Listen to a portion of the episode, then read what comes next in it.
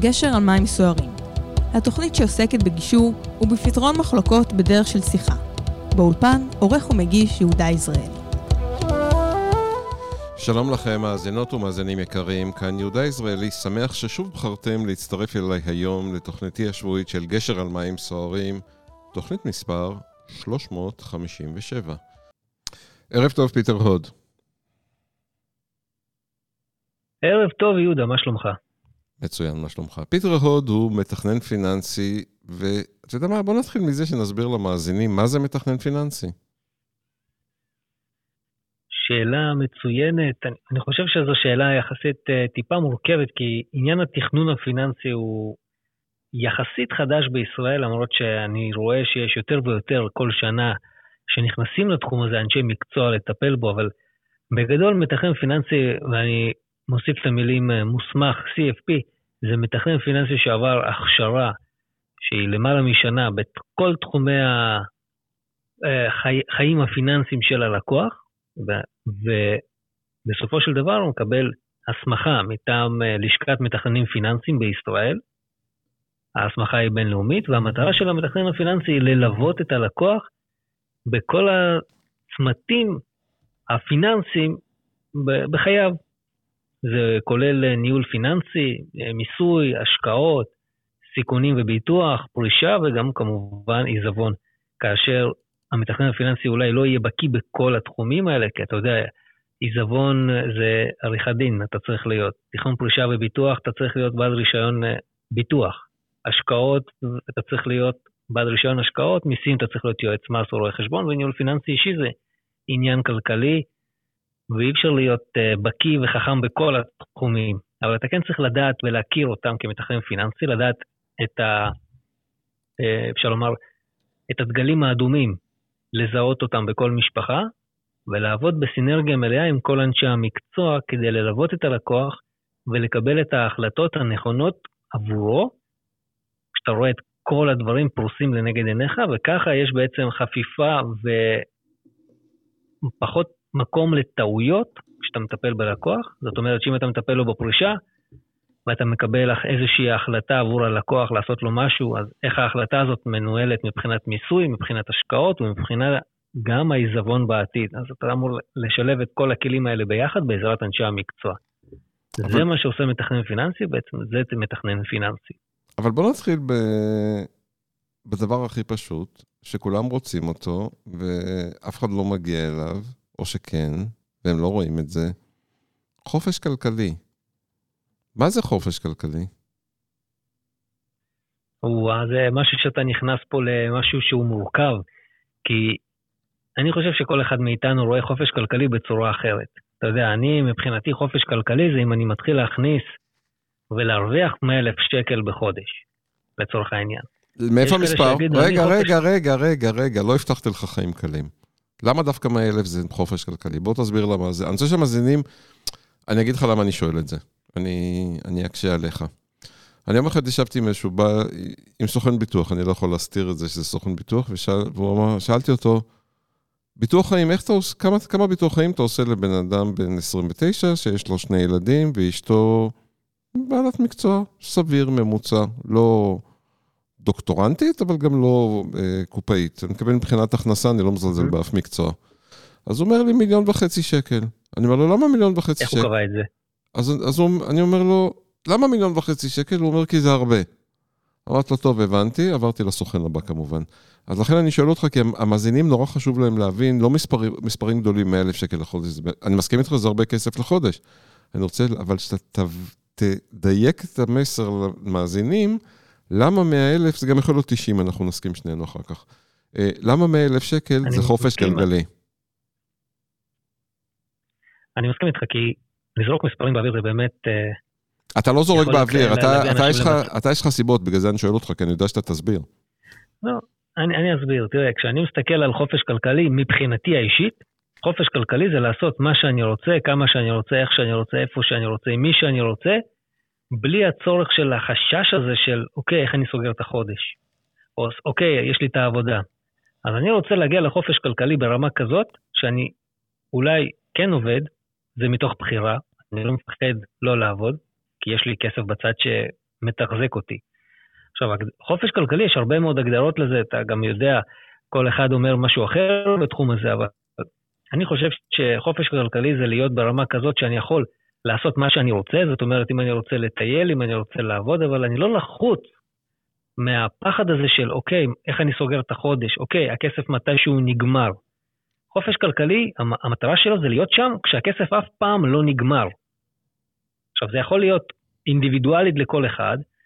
יש כאלה שחיים היום לפי רמת חיים כלשהי ולפי איכות חיים כלשהי, ושני הדברים הם שונים לחלוטין. יש את הצרכים הבסיסיים שלנו ויש את הרצונות, אז רמת חיים ואיכות חיים. כשאנחנו משלבים את שני הדברים האלה ביחד, אנחנו צריכים לראות כמה זה עולה לנו. כמה רמת החיים שלנו עולה, כמה איכות חיים שלנו עולה, כמה אנחנו מוצאים מהדברים האלה בכל חודש. והמספר הזה לצורך העניין, אם אנחנו רוצים לשמור על זה as is, גם בעוד 20-30 שנה, כמובן נצמיד, נצמיד את זה לצורך העניין למדד המחירים, כדי שזה יהיה תמיד אחיד, אז אנחנו צריכים בצד סכום כסף כזה שיממן לנו את החיים האלה. עכשיו, אני יודע על, עליי להגיד שאני מוציא באזור ה... בין 20 ל-30 אלף שקל בחודש על מחיה. אז אם אני מביא 40-50 אלף שקל היום כהכנסה שוטפת, אז אני אהיה בסוג של חופש כלכלי, אבל זה לא מספיק. כי אני צריך בעצם לעבוד כדי להביא את זה, וכדי שיהיה לי מספיק להכנסה, לממן את כל ההוצאות שלי, ועוד קצת כדי לסגור את, הח... את החיסכון העתידי שלי לצורך העניין. אז אני אומר, אני רוצה יותר. וכשיהיה לי יותר, אז אני אוכל לקחת את הכסף, לשים אותו בסגירת הוצאות שוטפות, שזה רמת חיים ואיכות חיים, ועוד כסף כדי לממן את ההון. ההון הזה אמור לשרת אותי בעתיד ולממן לי את החיים בבוא היום, כשאני אצבור מספיק כסף, ואני אוכל להפסיק לעבוד, אם אני רוצה. אני לא חייב. אבל אני אתן לך דוגמה, אני אתן לך דוגמה של משפחת כן. לוי מחדרה. זה משפחה, דרך אגב, לא, זה לא לוי ולא מחדרה, אבל זו משפחה אמיתית. משפחה הזו מרוויחה 70 אה, אלף שקל לחודש נטו. הם מוצאים סיבה להוציא את כל ה-70 אלף, כל ה-70 אלף נעלמים, חוסכים שם איזה 20 אלף ככה בקטנה בצד. ואחד הצדדים אמר, זה לא משנה כרגע, אני בכוונה לא, לא אומר אם זה הגבר או האישה. אחד הצדדים אמר, אה, תקשיבו, אם אין פה רבע מיליון שקל עודף בבנק, אנחנו לא מרגישים רגועים. כאילו, אנחנו צריכים רבע מיליון שקל במזומן בבנק, במזומן, בעובר ושב, כדי שנרגיש רגועים שאין לחץ כלכלי. עכשיו, זה, הם עובדים בעבודה, דרך אגב, קבועה, שהשכר שם רק עולה, אין סיכוי שיפטרו אותם. אה, אין, באמת, כאילו, ובכל זאת, הם לא רגועים, כי הם על הקשקש, כל הזמן הם על הקשקש, ו... אה, ויש להם את הרבע מיליון שקל בעובר ושב, זאת אומרת, יש שם, מזה התחילה השאלה, מה פתאום יש שם רבע מיליון שקל. אז אני אשאל אותך, אז בגלל שאמרת 20 זה בעצם 40, אז לקחת פי 2 ואמרת זה יהיה בסדר, אני רוצה שהמאזינים שלנו ידעו לעשות את החשבון עבורם. כאילו, זה יביא אותך לחופש הגלגלי תוך. כמה שנים? לא, תראה, אתה לא יכול לדעת תוך כמה זמן תגיע לחופש כלכלי, זה תלוי במה שאתה מגדיר לעצמך, מהו חופש כלכלי מבחינתך, מה אתה עושה כדי להגיע לשם, אתה הגדרת את זה אבל מצוין, דרך אגב, ההגדרה שאני מכיר היא בדיוק ההגדרה שאתה אמרת, היכולת לצאת לחופש ולא לעשות כלום, אלא רק לצאת לעבוד בשביל, בשביל הכיף. הגדרת כן, את זה מדויק. כן, בדיוק, אני מאוד מתחבר לזה. אבל עדיין, אתה יודע, יש לנו בלת"מים בחיים. אני, יש לי למשל באתר קובץ אקסל כזה של תוך כמה זמן נגמר לך הכסף. שאתה יכול לרשום כמה כסף אתה שם היום, לפי איזה ריבית ולפי כמה אתה מושך כל חודש. אתה יכול לראות את הקובץ הזה אצלי באתר דרך, אה, אה, אם אתה תחפש כוכב פיננסי, אתה תגיע לאתר עם אופציה להוריד את הקובץ אקסל, זה קובץ שכולל הרבה מאוד אה, לשוניות, הרבה מאוד דברים, ויש שם כל מיני אופציות כאלה לבדוק, תשואה ורווח. אבל זה משתנה.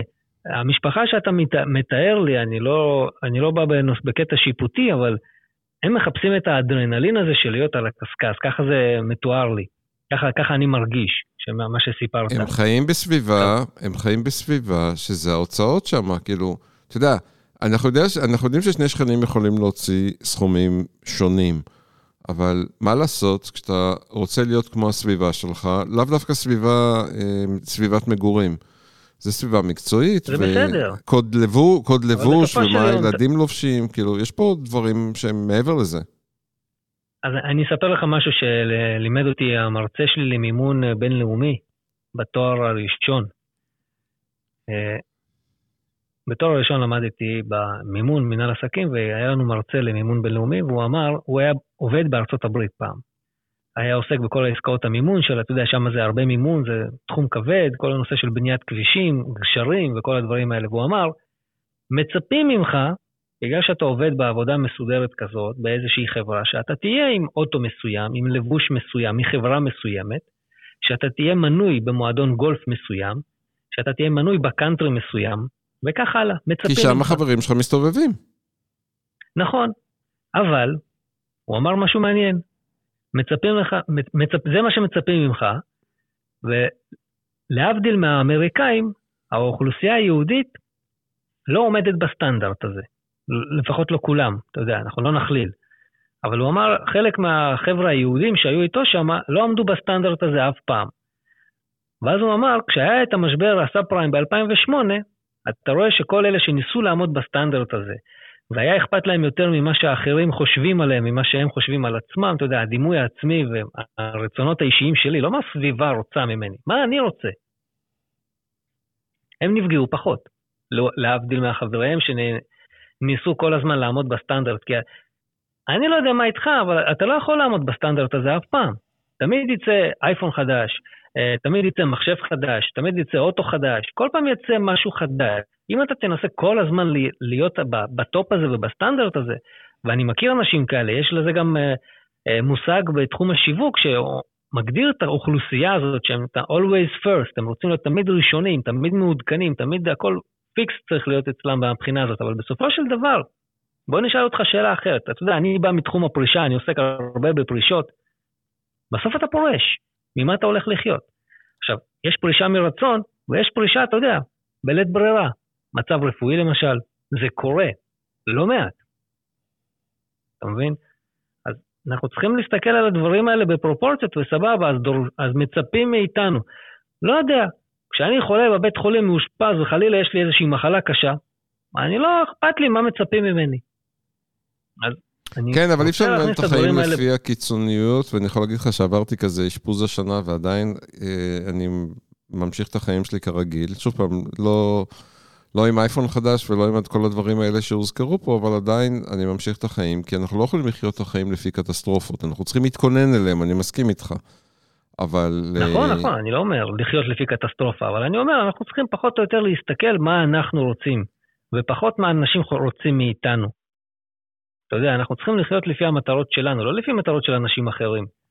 אז בסדר, אז מצפים ממני, אז מה הם מצפים ממני? אתה יודע. המטרה שלי זה לחיות טוב, להביא עוזרת בית, לקנות אוכל מוכן. אני לא רוצה לעבוד קשה כי אני עובד קשה בעבודה.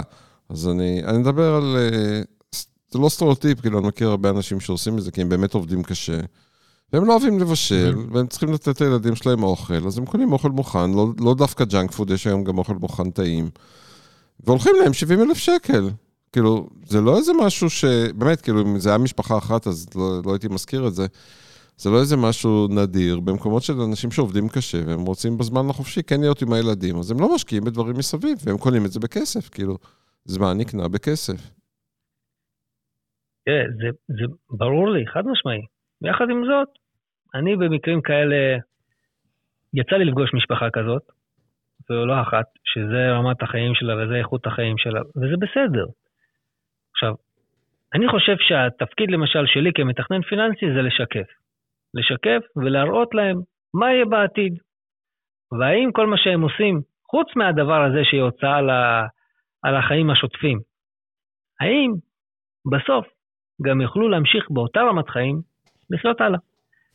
אם זה אפשרי ואם זה מתאפשר, אתה יודע, אני לא אגיד לך לא. דרך אגב, גם אם זה לא יתאפשר ואני אגיד לך לא, בסוף אתה זה שמחליט על החיים שלך ובוחר האם להקשיב או לא זה להקשיב. זה נקודה מאוד מאוד לא חשובה. זה נקודה מאוד מאוד חשובה, ומתוס... ומתווסף אליה עוד מילה אחת שנזכיר אותה, אחריות. זו אחריות שלנו בתור נכון. משפחה. נכון, נכון, חד משמעי. אתה יודע, כולנו יכולים להגיע לחופש כלכלי, וכולנו גם יכולים לא להגיע לחופש כלכלי. בסופו של דבר, אתה יכול לראות את זה היום יותר מכל זמן אחר, אתה יודע, בגלל המדיה שיש לך, אנשים מגיעים לחופש כלכלי, אנשים מגיעים למיליארדים, עושים אקזיטים, פותחים חברות. יש לך היום עולם של הזדמנויות מצד אחד. ומצד שני, עולם של אנשים שאומרים, יגידו לך שאין שום הזדמנות. אני תמיד שומע את הדוגמה הזאת ששני יזמים נוסעים לאפריקה למכור נעליים. אחד רואה, כולם יחפים, אומר, וואו וואי, לאן הגעתי? אף אחד לא ילבש פה נעליים. השני אומר, וואי, איזה מקום, גן עדן, כמה נעליים אני הולך למכור כאן. הכל עניין של תפיסת עולם, הכל עניין של איך אתה מסתכל על הדברים. אתה יודע, אתה יכול להצליח, אתה יכול לא להצליח, אבל אם אתה בסוף אחראי, ואתה אומר את זה שזה החיים שלי, זו רמת החיים שלי, אני מצליח להביא רבע מיליון שקל בעובר ושב כל הזמן, ואני חי ברמת חיים גבוהה, ואם אני עכשיו פורש לחלוטין, אני מפסיק לעבוד בסופו של יום, ואני יכול לתחזק את רמת החיים הזאת, וזה בסדר גמור, אני לא אגיד לך לא, על הכיפאק. תמשיך, תהנה, הכל טוב. אבל אנחנו צריכים לדאוג שגם במקרה הקיצון של פרישה מוחלטת, בין אם זה מקטסטרופה רפואית ובין אם זה, אם זה מבחירה, שרמת החיים שלך ואיכות החיים שלך נשמרות. כי בתחום הפנסיוני, למשל, בפרישה, יחס תחלופה היום הוא באזור ה-30 אחוז. עכשיו, יחס תחלופה, לאלה שלא יודעים מה זה, זה אומר הפער בין המשכורת האחרונה לפנסיה הראשונה. מה ההבדל במשכורות שלך מפרישה לאחר הפרישה, לפני הפרישה ואחרי הפרישה. זה עומד על 30 אחוז, זאת אומרת, בן אדם שהרוויח 10,000 שקלים לפני הפנסיה שלו, יוצא לפנסיה עם 3,000 שקלים. עכשיו, תסכים איתי, ואני מאמין שה... 7,000 התכוונת. המאזינים. מה זה? עם 7,000, או שהתכוונת ל-3,000. לא, יחס תחלופה 30 אחוז, זה אומר שהוא מקבל 30, 3,000 שקלים בסוף. אוקיי. אתה בטוח? אתה מבין? המשכורות ממש נמוכות בסוף. כן, כן. זה תלוי בכמה הוא חסך, אנחנו מדברים על צוברת אבל. נכון, נכון, לא על תקציביות, עזוב תקציביות. תקציביות והפנסיות הוותיקות. אני מדבר איתך על צוברות. צוברות התחילו ב-94 כ- כאופציה, אנשים התחילו לחסוך באמת ב-2008, ורוב האנשים, כמה הם חסכו היום? אין הרבה. אנחנו לא נמצאים הרבה זמן אחרי 2008 שנכנס צו הרחבה לפנסיה חובה, אז אין הרבה כסף שם. אז אם לא דאגת לעצמך, אף אחד לא דאג לך אולי, עד 2008. ב-2008 המעסיקים כבר נכנסו והתחילו להפקיד. אה, להזכיר, כדי להזכיר לכם כמה זה היה בהתחלה, זה היה 2.5 אחוז, עובד ומעסיק, שניהם ביחד הפקידו סך הכל 2.5. וכל שנה זה עלה, והיום זה עומד על 18.5 אחוז הפקדה.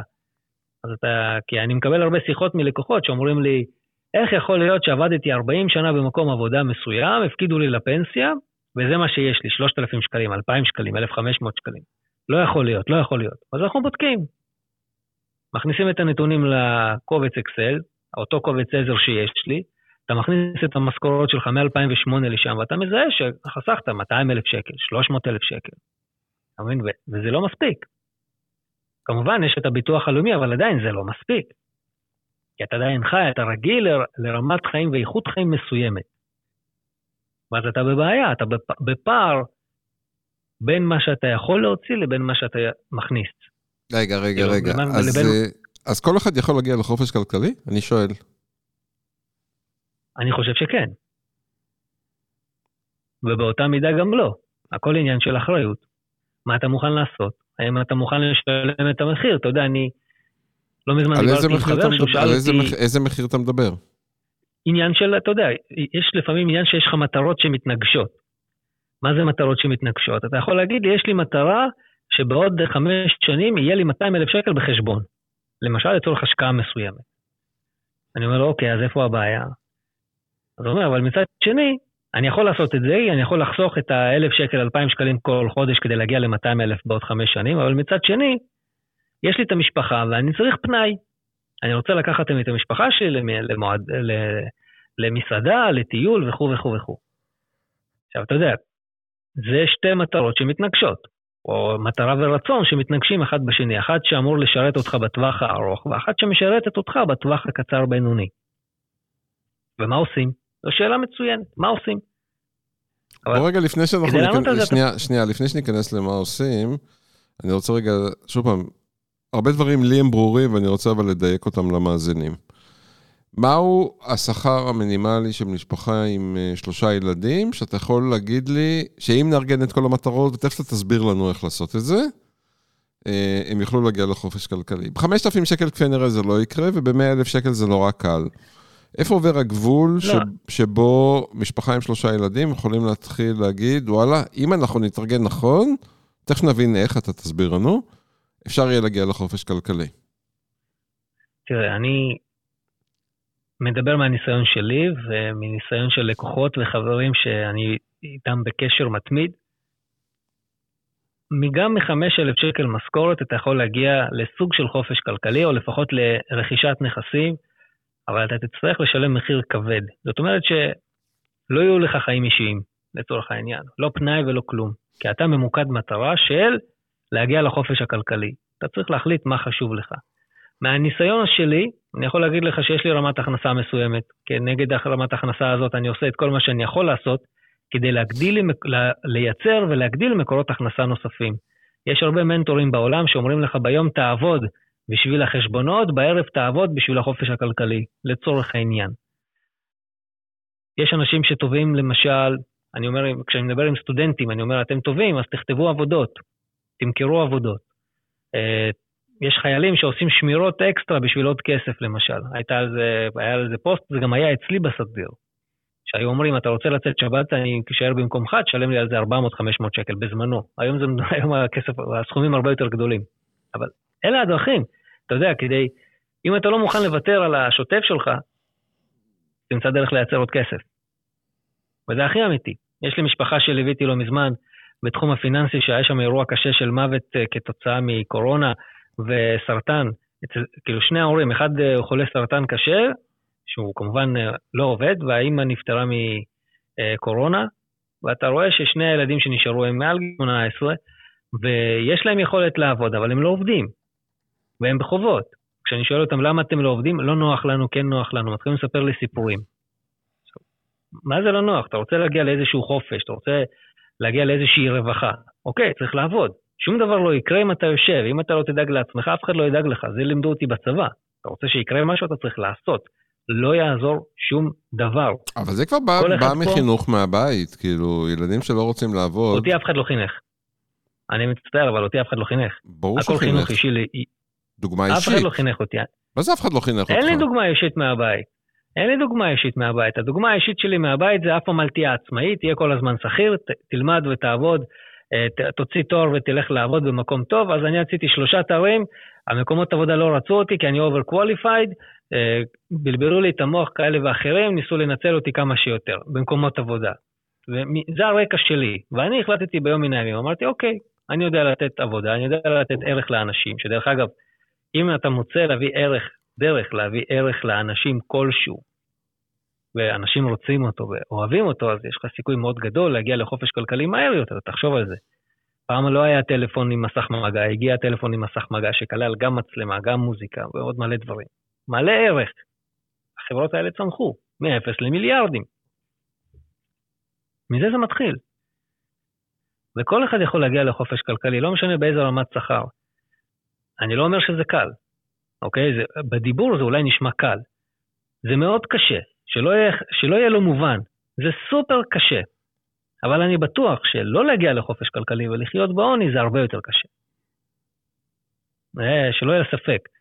מה קשה בזה? אם אתם חושבים שזה... מה, להיות בעוני? או להיות ב... לעבוד ב... חוץ מתסכול, אה, חוץ מתסכול שאתה לא מסוגל לממש את מה שאתה רוצה, אין פה בעיה מרכזית. אני בכוונה מקצין. לא יודע, אני מכיר אנשים שאין להם כסף לממן שיניים, אני רואה אנשים שאוספים בקבוקים כדי לקנות לעצמם אוכל, אני רואה אנשים שמאבדים את הדירות שלהם. אני לא יודע, אני לא חושב שזה כיף. אתה עושה משהו בחיים שלך בשביל, אה, אתה יודע, להיות תקוע. אנחנו עושים את מה שאנחנו עושים כדי להתקדם, כדי להתפתח. אבל לא, לא לכולם יש את המוטיבציה כדי... לעשות את זה, וזו נקודה מאוד חשובה שאני רוצה שנדבר עליה, והיא בעצם מוטיבציה ויכולת מוטיבציונית להזיז את עצמך. הרי כולם, בוא רגע בינינו, פיטר, אף אחד לא שומע. אחד ועוד אחד זה שתיים, נכון? כולם יודעים שאם יש שניים לא מוציאים שלוש? למה הם מוציאים ארבע? לא. אז למה הם מוציאים ארבע? זאת אומרת, מה שאני רוצה להגיד לך, שהרבה, שמה שאתה מדבר עליו הוא נכון, אבל רק פלח האוכלוסייה שיש לה מוטיבציה להתקדם ולעשות את זה, אם אין מוטיבציה אי אפשר לעשות את זה, כי זה קשה.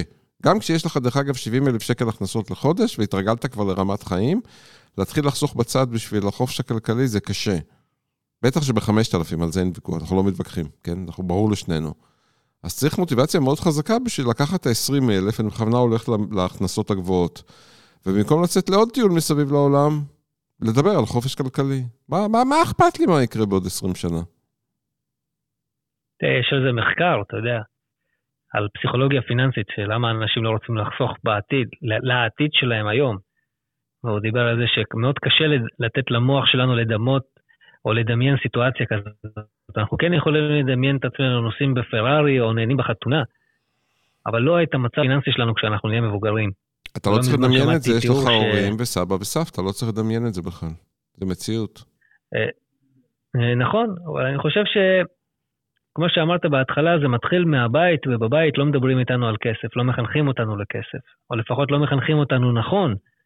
עכשיו, למה אני אומר לא מחנכים אותנו נכון? כי בדרך כלל כל מה שאנחנו, לפחות מה שאני שמעתי בבית, זה אל תעשה כי זה מסוכן, אל תעשה כי יעבדו עליך, אל תעשה כי יגנבו אותך. עכשיו, רוב השיחות האלה היו דיבורים בלי ניסיון ממשי. זאת אומרת שאנשים שהיו לי המנטורים שלי במשפחה, היו אנשים חסרי ניסיון. לא היה להם ניסיון בתחום, הם אף פעם לא השקיעו בנדל"ן. וכשאני התחלתי לעבוד בייעוץ משכנתאות, והבאתי להם עסקאות, אתה יודע שבזמנו היית יכול להביא עסקה בלי הון עצמי, בלי שקל מהבית, הרי היה, הייתה פעם חברה שהייתה נותנת לך ביטחון כנגד אה, סכום כספי, ואז היית בעצם מקבל 100% מימון. והיינו יכולים לקנות עסקאות בזיל וזול, במחירים ממש ברצפה, כקבוצת רכישה משפחתית, שזה משהו שאפשר לייצר למשל. והמשפחה אמרה לי, מה פתאום, אין דבר כזה, כן יש דבר כזה. אתה אומר, אנשים חסרי ניסיון, ופעם הם היו, השפיעו עליי בצורה כזו או אחרת. ואני חושב שהיום כל אחד יכול להגיע. לקח לי זמן, אני כבר uh, 14 שנה, היום עשיתי חישוב פשוט למשהו אחר, כמה זמן עבר מאז שהתחלתי את כל התהליך הפיננסי האישי שלי, והגעתי לאן שאני הגעתי היום. ואני שם לב שעברו כבר 14 שנה שעשיתי סוויץ' במוח. שאמרתי, אוקיי, בואו ננטרל את הסביבה שלי, מי יכול לקדם אותי, מי יכול לעזור לי?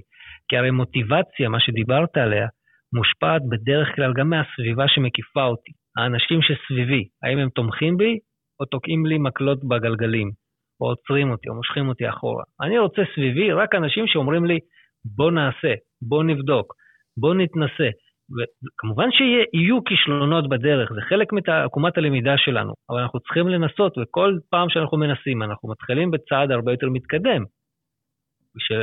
שיהיה ברור, גם לי היו כישלונות וניסיונות שלא צלחו, והיו לי כמה דירות שרציתי לקנות ובסוף לא קניתי, וזה בסדר, למדתי על מה להסתכל, איך לבחון עסקה. הדבר הכי פשוט, איך אנחנו בוחנים מהי תשואה על ההשקעה בנכס שלנו. יש לך כמה גישות, יש גישה שאני מאמין בה, יש גישה שרווחת בשוק. צריך לבדוק את זה, צריך ללמוד את זה. ובסוף להסתכל על עצמנו בעיניים, מול המראה, ולהגיד לעצמנו, אוקיי, מה אני רוצה? מה אני רוצה? זה הדבר הכי חשוב בסוף. מה אני רוצה בשבילי, או אולי גם בשביל המשפחה שלי. אבל השאלה אם אתה, השאלה אם uh, מה שאתה רוצה, סתם דוגמה, אני uh, אתייחס למשהו שאמרת עכשיו, השאלה אם מה שאני רוצה זה באמת משהו נכון. כי היום, מה שנקרא, בוא נזרוק uh, את האבן למים, נעשה גלים קצת. עד עכשיו נתתי לך ל, ל, לדבר, עכשיו אני הולך לזרוק לשנינו, כן? זה לא נגדך, זה, זה, זה לדיון. אה, היום, יש, היום הגישה הרווחת אומרת, דיברת על נדל"ן, בואו תשקיעו בדירות, תשקיעו בדירות. כל אחד יודע שהשקעות צריכים לפזר. בואו לא ניכנס עכשיו לייעוץ השקעות, אני גם אין לי רישיון לנושא, אבל בטוח שלא צריכים לשים את כל הכסף בנדל"ן, ולא כולם מסוגלים להחזיק נדל"ן, ולא כולם יודעים איך לקנות נדל"ן ואיך לתחזק אותו אחר כך. אז אנחנו ניזונים מטרנדים אה, ומייצרים פנסיה נוספת, כל מיני מילים שרצות באוויר, והן לא מתאימות לכולם. נכון, נכון, חד משמעי. זה משהו שאנחנו צריכים להבין ולשאול את עצמנו, האם זה משהו שאנחנו יודעים לעשות, מוכנים לעשות, מוכנים לקחת. אז איך נגיע לחופש הכלכלי? כולם מדברים על דירות. בסדר, אז אני אומר, קודם תתחיל מה... אתה יודע, תתחיל מהבית. קודם תתחיל, אם, אם כבר אנחנו נכנסים לתחום הזה של מה לעשות, כן, אנחנו פה, כמובן זה לא ייעוץ אה, בשום רמה, כמובן לא ברדיו, אבל אני ממליץ לכל בן אדם להתחיל אה, בלזהות את נקודת המוצא שלו, במה הוא טוב ובמה הוא פחות טוב. אם תחום הנדל"ן זה משהו שנראה לך טרנדי, יופי, אתה לא נכנס לזה כי זה טרנד. בוא קודם תתחיל ללמוד את זה. לך תעשה קורס בנדל"ן, יזמות נדל"ן, השקעות נדל"ן, יש מלא. תתחיל להבין את השפה. תתחיל לבדוק למי אתה יכול להקשיב, למי אתה לא יכול להקשיב. לצורך העניין, כמו שאמרתי לך, יש כאלה שאומרים שתשואה להשקעה על הנכס בנדל"ן זה 12 חודשי שכירות לחלק ההשקעה, סך כל שווי הנכס, ולדעתי זו טעות מאוד איומה בלהסתכל ככה על נכסים. למה? זה לא נכון לחשב את זה ככה. למה? כי לא כל הכסף שלך פה. ואיפה המיסים, ואיפה ההוצאות, ואיפה השיפוץ, יש פה הרבה דברים, אני עוד מעט... אה, אז אתה בכלל לא מרוויח אם ככה. ש... לא, אתה מרוויח הרבה יותר, פשוט התשואה היא לא נכונה, המחושבת. איך? אתה צריך לקחת בחשבון. איך? אני לוקח את הכסף ש... ש... אני יודע, אתה תגיד לי, אני מחלק, מחלק את זה יחסית לכסף שהשקעתי, כל השאר זה של הבנק. אבל... אה, נכון, בוודאי. אבל... אבל זה ככה, זה מימון. זה לא הכסף שלי. זה לא רק, אתה לא מחלק את זה בכסף היחסי שאתה השקעת, אתה מחלק את זה בכסף היחסי שהשקעת פלוס ההחזר החודשי של המשכנתה שלך, כלומר השנתי. אז אתה לוקח את דמי השכירות בניכוי, המיסים, הביטוחים והשיפוץ שאתה לוקח אותו, ואת זה אתה מחלק בהון העצמי ששמת וההחזר השנתי על המשכנתה. ואז אתה מקבל תשואה יותר גבוהה. אבל שוב, אלה דברים שאתה צריך לחפור בהם וללמוד אותם, ולא כל עסקת נדל"ן היא עסקה שווה. כמובן אנחנו לא נותנים פה ייעוץ, אה, ייעוץ אה, נדל"ני כזה או אחר, אבל צריך לבדוק את כל הדברים, גם שוק ההון. איך אתה נכנס לאן שאתה נכנס, מאיפה אתה יודע שאתה קונה מניות טובות, או קריפטו, בוא נדבר על קריפטו, זה היום הכי חם. בוא שים כסף עכשיו, תוך חצי שנה יש לך 700 מיליון אחוז תשואה ורווחים. בוא. אתה חותם לי? אתה יודע, אם זה היה כזה פשוט, מה זה? אתה חותם? אז זה מה שאני אומר, אם זה היה כזה פשוט, כולנו היינו כבר מיליונרים, ואז לכסף לא הייתה משמעות, כי אתה יודע, כשלכולם יש מיליונים, מה קורה לכלכלה? מתאימה את עצמה. אז במקום עגבנייה בשקל, תקנה עגבנייה ב-20 אלף שקל. או, כי לכולם יש כבר מיליון, אז כל אחד יכול לקנות מה שהוא רוצה וכמה שהוא רוצה. אבל זה לא עובד ככה. אנחנו צריכים ללמוד, להתחיל בנקודת המוצא שלנו, להבין האם אנחנו טובים במשהו או לא טובים במשהו. אם אתה טוב בשוק ההון, יופי, תתחיל לקרוא עיתונים, תעשה קורסים, תתחיל ללמוד, תתחיל לקרוא. יש מלא ספרות בנושא, יש המון חומר ביוטיוב, באינטרנט, בגוגל, תחפשו את המידע, תתחילו ללמוד אותו. למדתם אותו, אתם חושבים שאתם יכולים להשקיע? אוקיי, בואו נראה כמה אנחנו יכולים להשקיע. בואו נעשה ניהול תזרים מזומנים משפחתי. כמה אני מכניס, כמה אני מוציא, כמה נשאר לי עודף. האם כבר הכנתי לעצמי קופה למקרה חירום? תתחיל מהבסיס, מהדברים הכי פשוטים שנראים לי לא רלוונטיים כרגע.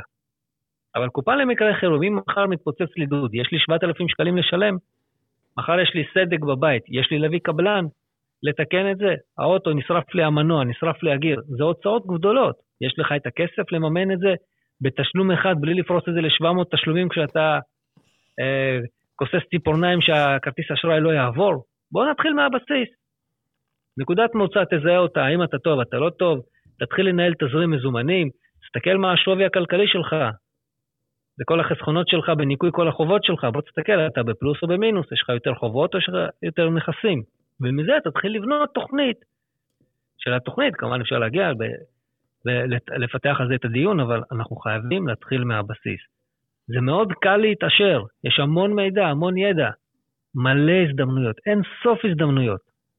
אבל אנחנו לפעמים ההזדמנויות שמגיעות אלינו, אנחנו לא מצליחים לזהות אותן אפילו, כי אנחנו לא יודעים לפענח את זה, אנחנו לא רואים את זה כהזדמנות. אנחנו רואים את זה אולי כעקיצה, כעבודה בעיניים, שזה בדרך כלל הדברים האלה משפיעים עלינו מהמשפחה, אתה יודע, הם האלה הדאונרים הכי גדולים. סורי משפחה ששומעת אותי, כן, אבל בדרך כלל המשפחה היא הדאונר הכי גדול. הם בדרך כלל מורידים אותנו מכל ההצלחות שאנחנו יכולים לה, לה, להשיג. ככה אני מסתכל על זה. אז בוא רגע, בוא רגע, בוא ניקח, בוא ניקח שלוש נקודות בחיים שלנו. יציאה מהצבא, גיל 35 עם שני ילדים בבית וגיל 55. מתי אפשר להתחיל?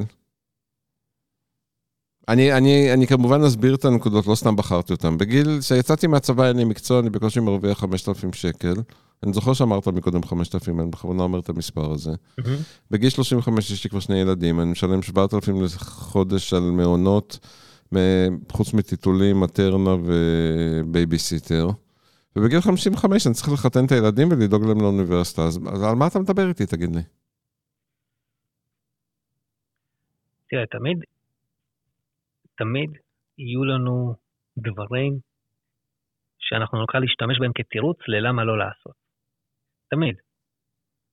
אוקיי? תמיד יהיה לנו משהו שאנחנו נגיד, אבל עכשיו יש ילדים. אתה יודע, זה כמו שתשאל אותי, מתי זה זמן טוב לעשות ילדים? אין זמן טוב לעשות ילדים. אותו דבר, תחליף את הילדים בתכנון פיננסי. אין זמן טוב לתכנון פיננסי. אולי אתה לא צריך את כל הרמות של תכנון פיננסי, אבל כולנו צריכים תכנון פיננסי. עכשיו, תכנון פיננסי זה בסך הכל הכוונה. בכל שלב בחיים יש הכוונה שונה. בחור שיצא בן 21 מהצבא והתחיל לעבוד בעבודה מועדפת, יכול להגיד לי, וואלה, למה אני צריך אותך? במה אתה מועיל לי? במה אתה טוב לי? אז כן, אני מועיל ואני טוב, כי אני יכול לעזור לך להיות, להתמקד קצת יותר. כי כרגע אולי אתה מתפזר. אולי כרגע אתה חושב שכל מה שמעניין אותך זה כמובן העבודה המועדפת והטיול אחרי הצבא, אבל בוא, גם טיול אחרי הצבא, כמו שאתה מתכנן אותו עד פרטי פרטים של כמה אתה הולך להוציא ואיפה אתה הולך לטייל, תחשוב, את זה אתה מתכנן עד רמה כזאת, אתה יודע, לפרטי פרטים, אבל את החיים שלך לחמש שנים קרובות אתה לא רוצה לתכנן?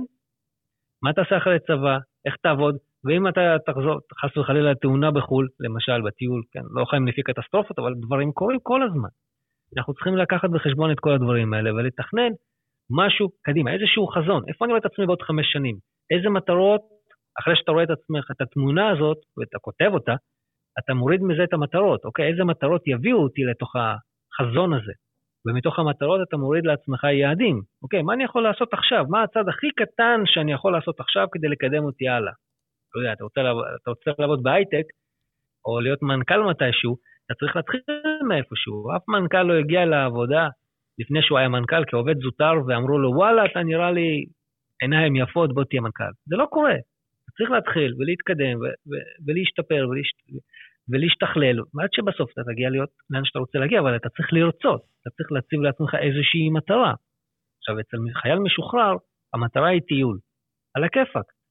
אבל מה קורה אחרי זה? מה התוכנית לאחרי זה? אני רואה את זה, ראיתי את זה יותר נכון. כשאני הלכתי ללמוד באוניברסיטה אחרי הצבא, אני לא חיכיתי, אני לא עשיתי טיול, לא עשיתי עבודה מועדפת, איך שהשתחררתי הלכתי ללמוד. והיו חמש, בני שלושים, שלא עשו את התהליך שאני עשיתי. אני עשיתי ישר צבא, מצבא ללימודים. הם עשו את הטיול, הם עשו את החופשות.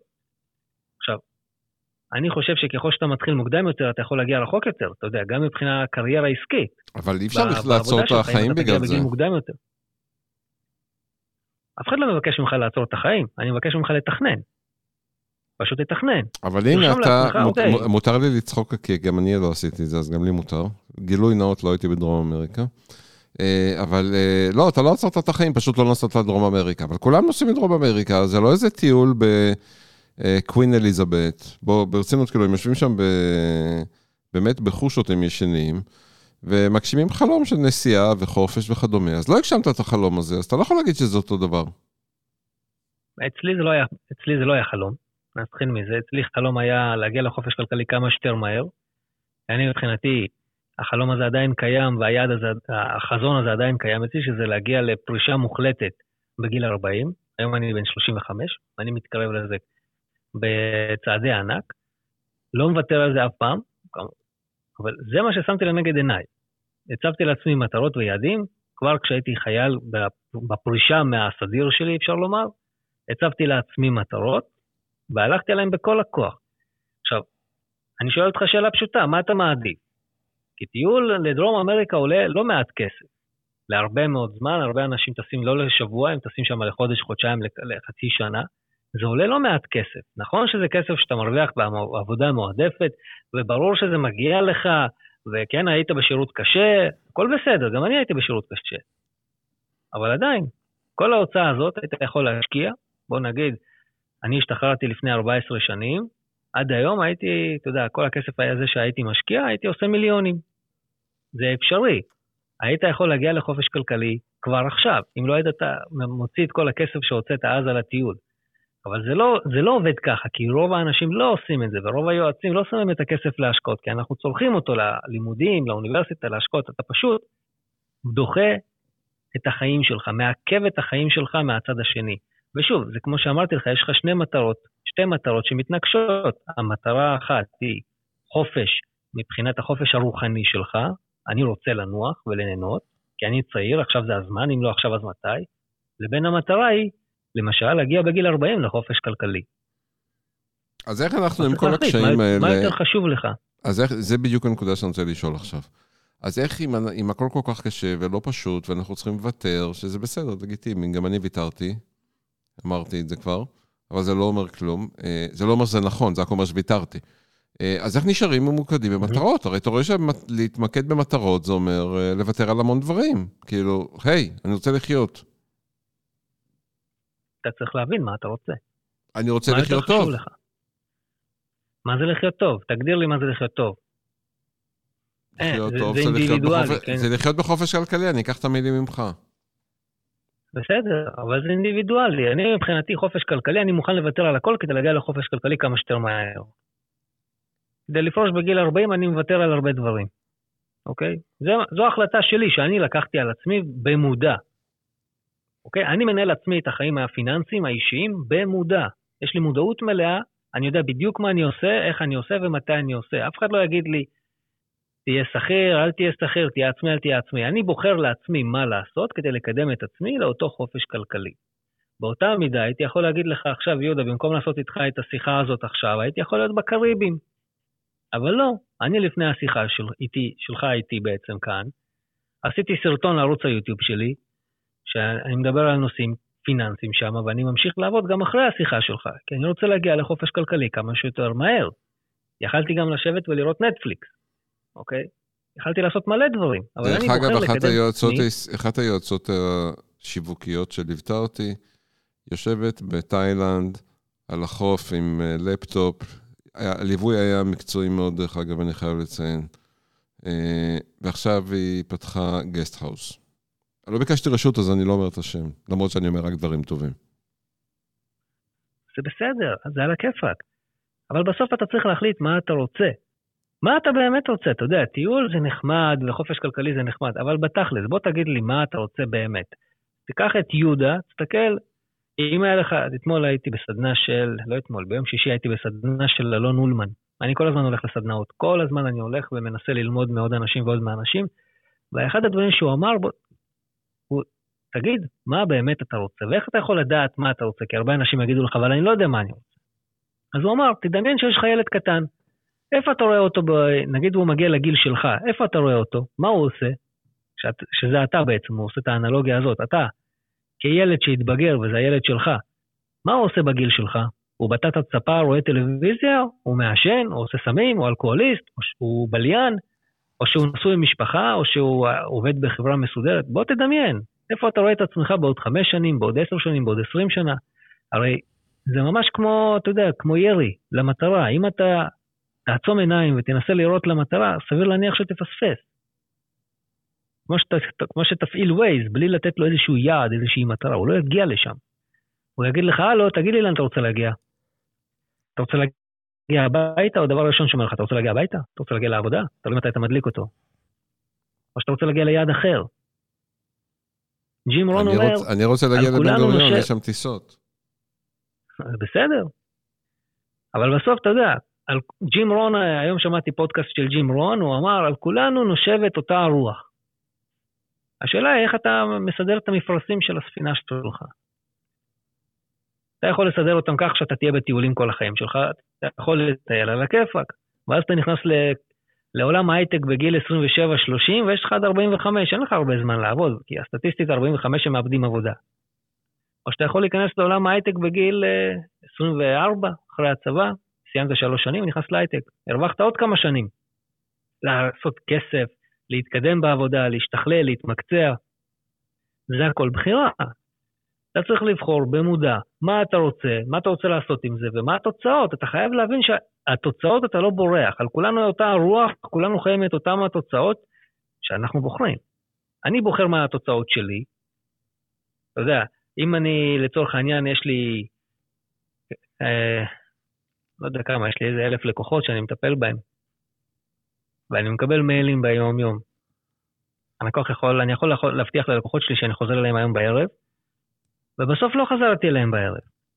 עכשיו, הלקוח בצד השני לא יודע למה לא חזרתי, אולי זה גם לא מעניין אותו למה לא חזרתי אליו, אבל זה משהו שיכול לגרום ללקוח שלי להגיד, וואלה, אני לא רוצה את פיטר, הוא לא חוזר אליי, ולעבור לאיש מקצוע אחר.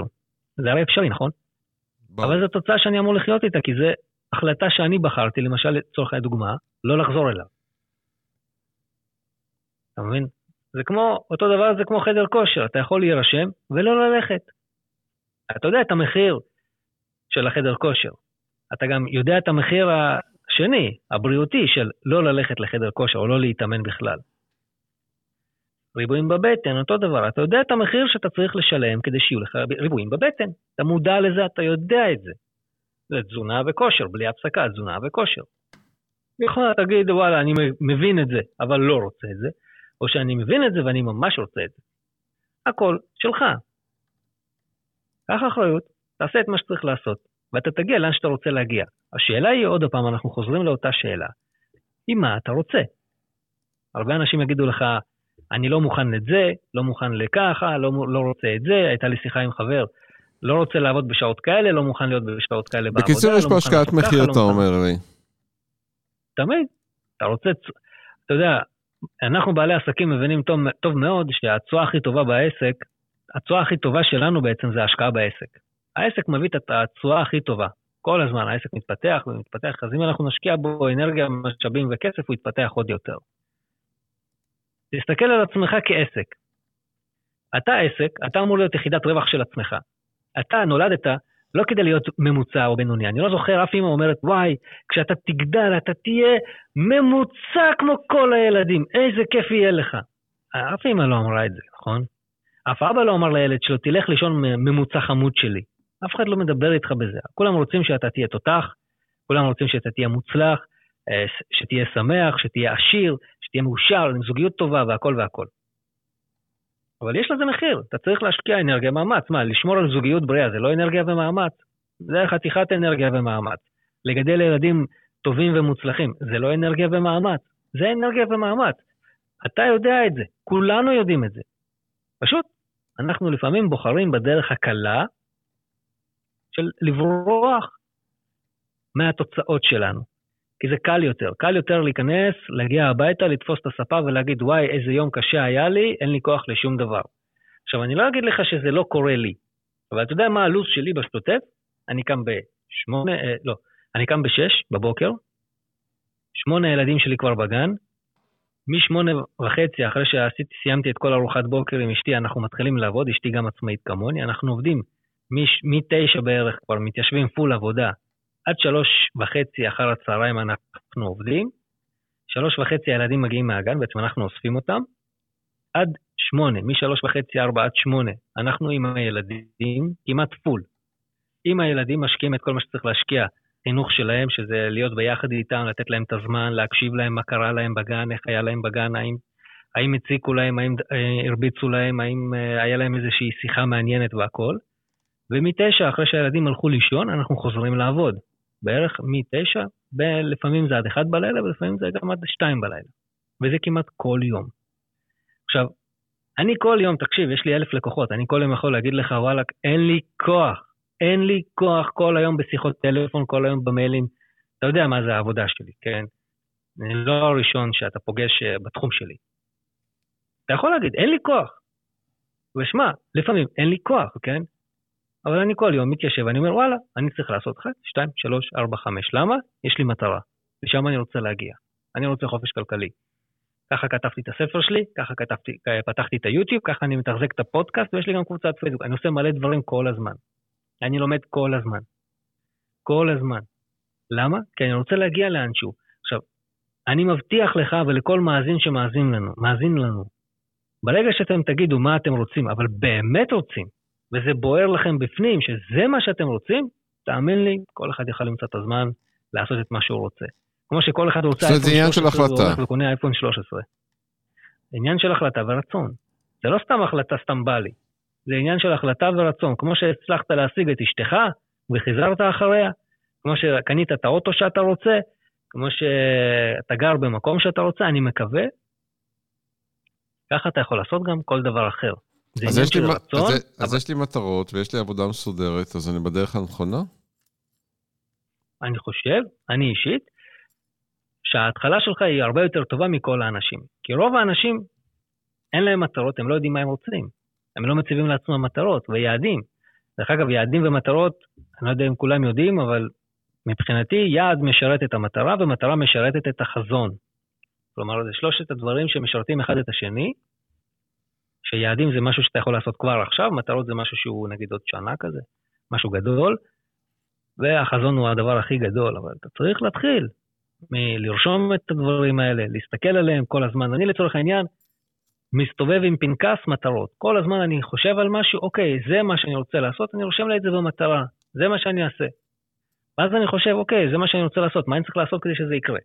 זה היעדים, ואז אני רושם לי יעדים, אוקיי, אני צריך להתקשר ליהודה, כמו שהנה הגענו לשידור.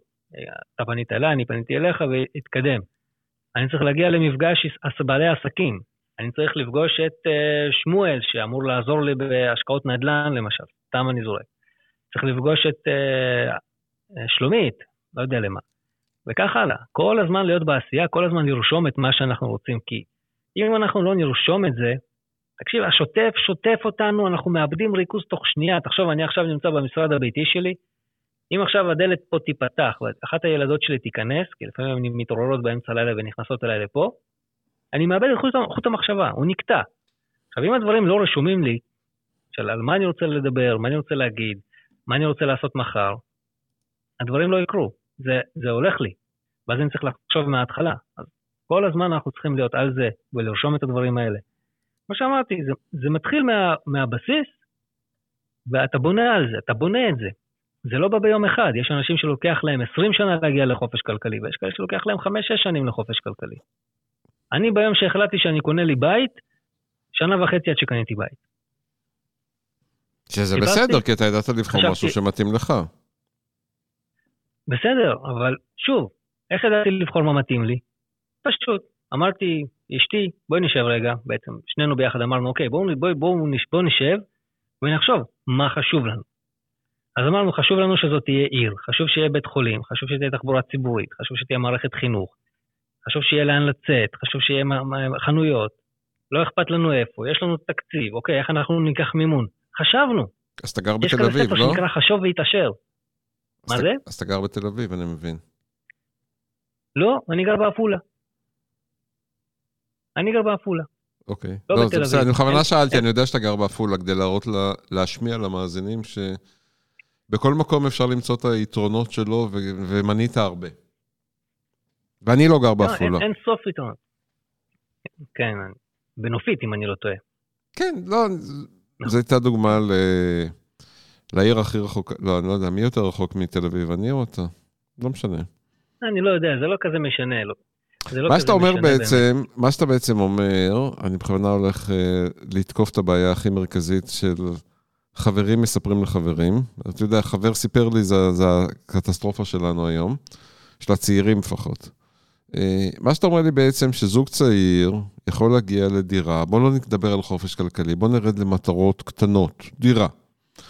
מה שאתה אומר לי בעצם שזוג צעיר יכול להגיע לדירה די בקלות על ידי הצבת מטרות. דירה, שזה מטרה. כן. כן. טוב, אם הוא רוצה, כן, כאילו, יש יתרונות וחסרונות בבעלות על דירה, אבל כן, כמו על בית או כל דבר אחר. אבל זה אפשרי. כל עוד אתה מציב לך את זה כמטרה ואתה מודע ליתרונות וחסרונות ומה אתה צריך לעשות כדי שזה יקרה, אז אתה תקבל את זה. אתה יודע, אני בספר שלי נותן דוגמה של צבא וירי למטרות. אתה יודע, כשאתה מקבל נשק, אם אתה לא יודע לתפעל אותו, לא רק שלא תפגע במטרה, אתה לא תצליח לירות אפילו בנשק. אז הנשק שלך פה, זה היכולות שלך. כל מה שלמדת עד היום בכל החיים, זה היכולת שלך להוציא לפועל איזושהי משימה. שהתוצאה שלה היא בסוף רכישת דירה. עכשיו, אם אתה לא יודע לעשות דבר בסיסי של, אוקיי, מה אני רוצה להשיג? איך אני משיג את זה? מאיפה אני מביא כסף? אתה יודע מה? איזה דירה אני רוצה? איפה אני רוצה את הדירה? למה היא תהיה טובה לי? לחמש שנים? לעשר שנים? לכל החיים? יש מקום לילדים? אין מקום לילדים? אני כל הזמן מקבל שאלות כאלה שאומרים לי... כמה מקום צריך בשביל ילדים? כן, אני, אני מקבל על זה כל הזמן שאלות מלקוחות. יש לנו אופציה לקנות בית, המתווך רוצה שנקנה דירת חמ... אה, שלושה חדרים, אבל אנחנו חושבים שאנחנו נצטרך דירת חמישה חדרים, כי אנחנו רוצים להביא ילדים בעוד שנה-שנתיים. מה לעשות? אתה מבין?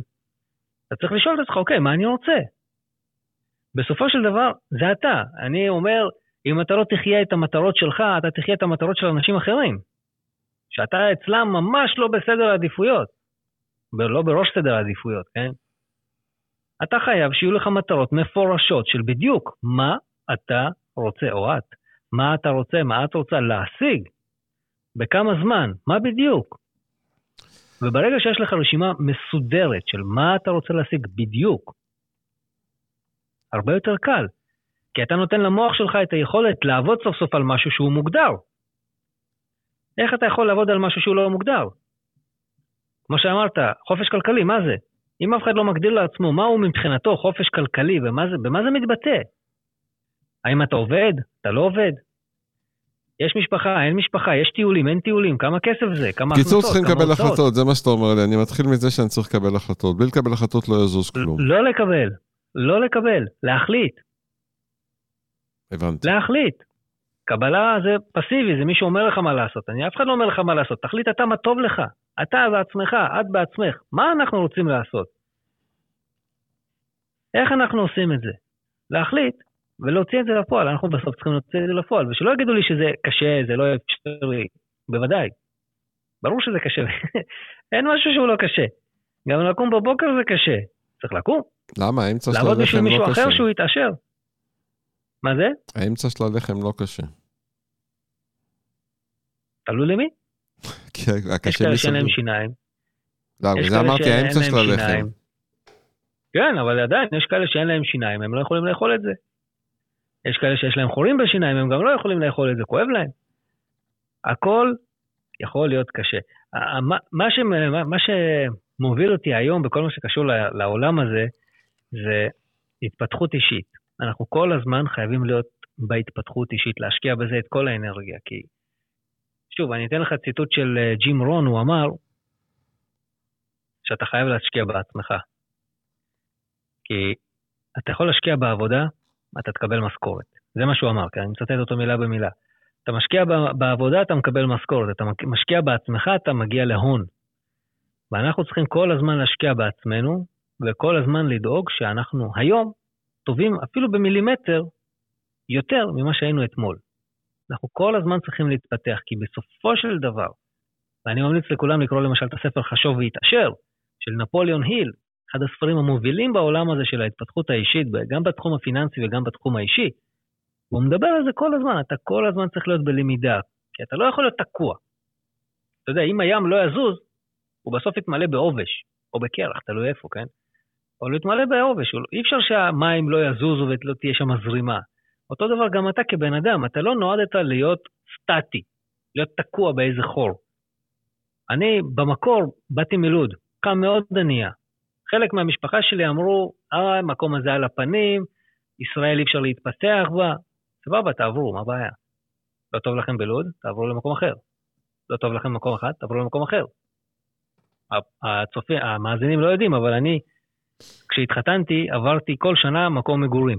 מעיר לעיר, עם ילדים, עם כלב, עם אישה בהיריון, עברנו כל שנה מקום מגורים. עד שהגענו בסוף לעפולה. עכשיו, כשאתה עובר כל שנה מקום מגורים, קודם כל אתה מוציא מלא כסף על המעברים, אבל אתה מגלה שזה לא משנה איפה אתה גר. דרך אגב, יש גם מחקרים על זה שאומרים שלא משנה איפה אתה גר, הכל עניין של תפיסה בשכל שלנו, איך אנחנו רואים את עצמנו ובמה אנחנו מאמינים. אבל זה לא משנה איפה אתה גר. משנה מה אתה עושה עם זה. והנה, היום אני גר בעפולה, וכל בן אדם ששואל אותי, בטח עברת לעפולה, כל העסק שלך נדפק. לא, ממש לא, הוא רק בפריחה. ההפך. זה לא משנה איפה אתה גר, ואני ההוכחה החיה מזה. אני גרתי בהרצליה, מלוד, כן? במקור אני מלוד. כשהתחלתי לצאת עם אשתי, לפני שהייתה אשתי, גרנו בהרצליה, אחרי זה ביפו, אחרי זה פתח תקווה, אחרי זה הוד השרון, אחרי זה רמת השרון, אחרי זה חדרה, והיום אני בעפולה. אתה מבין? עברתי שמונה מקומות כל התקופה הזאת. וזה לא משנה איפה אתה גר. בכל המתאמות, it is the same, זה אותו דבר, לחלוטין. זה אותם אנשים, אולי בצבע שונה, אולי עם uh, מבטא שונה, uh, אולי uh, אורח חיים שונה, זה לא משנה. כל מה שצריך לעשות זה להתנתק מכל האנשים שאומרים לכם אתם לא יכולים, להתחבר להרבה מאוד אנשים שאומרים לכם קדימה אנחנו יכולים, אתם גם יכולים, וללמוד. יש מלא חומר, ללמוד, ללמוד, ללמוד איך אנחנו יכולים להשתפר ולהיות יותר טובים ממה שהיינו אתמול. כי ברגע שהיום למדתם משהו ושמעתם משהו, כבר השתפרתם. בזה אני מאמין. יפה. אז התחלנו בזה שאנחנו הגדרנו מה זה חופש כלכלי, ואנחנו מסיימים בזה שאנחנו עם אמונה נגיע לכל מקום. ואני חושב שעברנו... אמונה עצמית, כן? ברור. ואני חושב שעברנו פה באמצע תהליך של הפנמה של הרבה נושאים מאוד חשובים, אבל בשביל זה הבאתי אותך. תודה. תודה. אם יורשה לי, אני יכול להזמין את הצופים אה, להצטרף לערוץ היוטיוב שלי, לא עולה כסף, נקרא כוכב פיננסי. אתם יכולים לראות את התכנים שאני מעביר בתחום הפיננסי של איך לקבל החלטות פיננסיות ואיפה להיזהר ואיפה לא ליפול ומה ללמוד. אפשר להסתכל על זה בערוץ, ואני מקווה שגם אתה, יהודה, תצטרף אליי לאיזה סרטון שאנחנו נדבר על משהו מעניין גם בערוץ הזה. בכיף, אתה יודע שאני אגיע. אני יודע, אני אשמח שתגיע. פיטר הוד, מתכן פיננסי, הרבה תודה. תרמת לנו הרבה לשיח החשוב שהוא לאו דווקא היום-יום, אלא דווקא הסתכלות לטווח ארוך שהיא מאוד חשובה. תודה רבה. תודה שאירחת אותי, יהודה. בכיף, להתראות.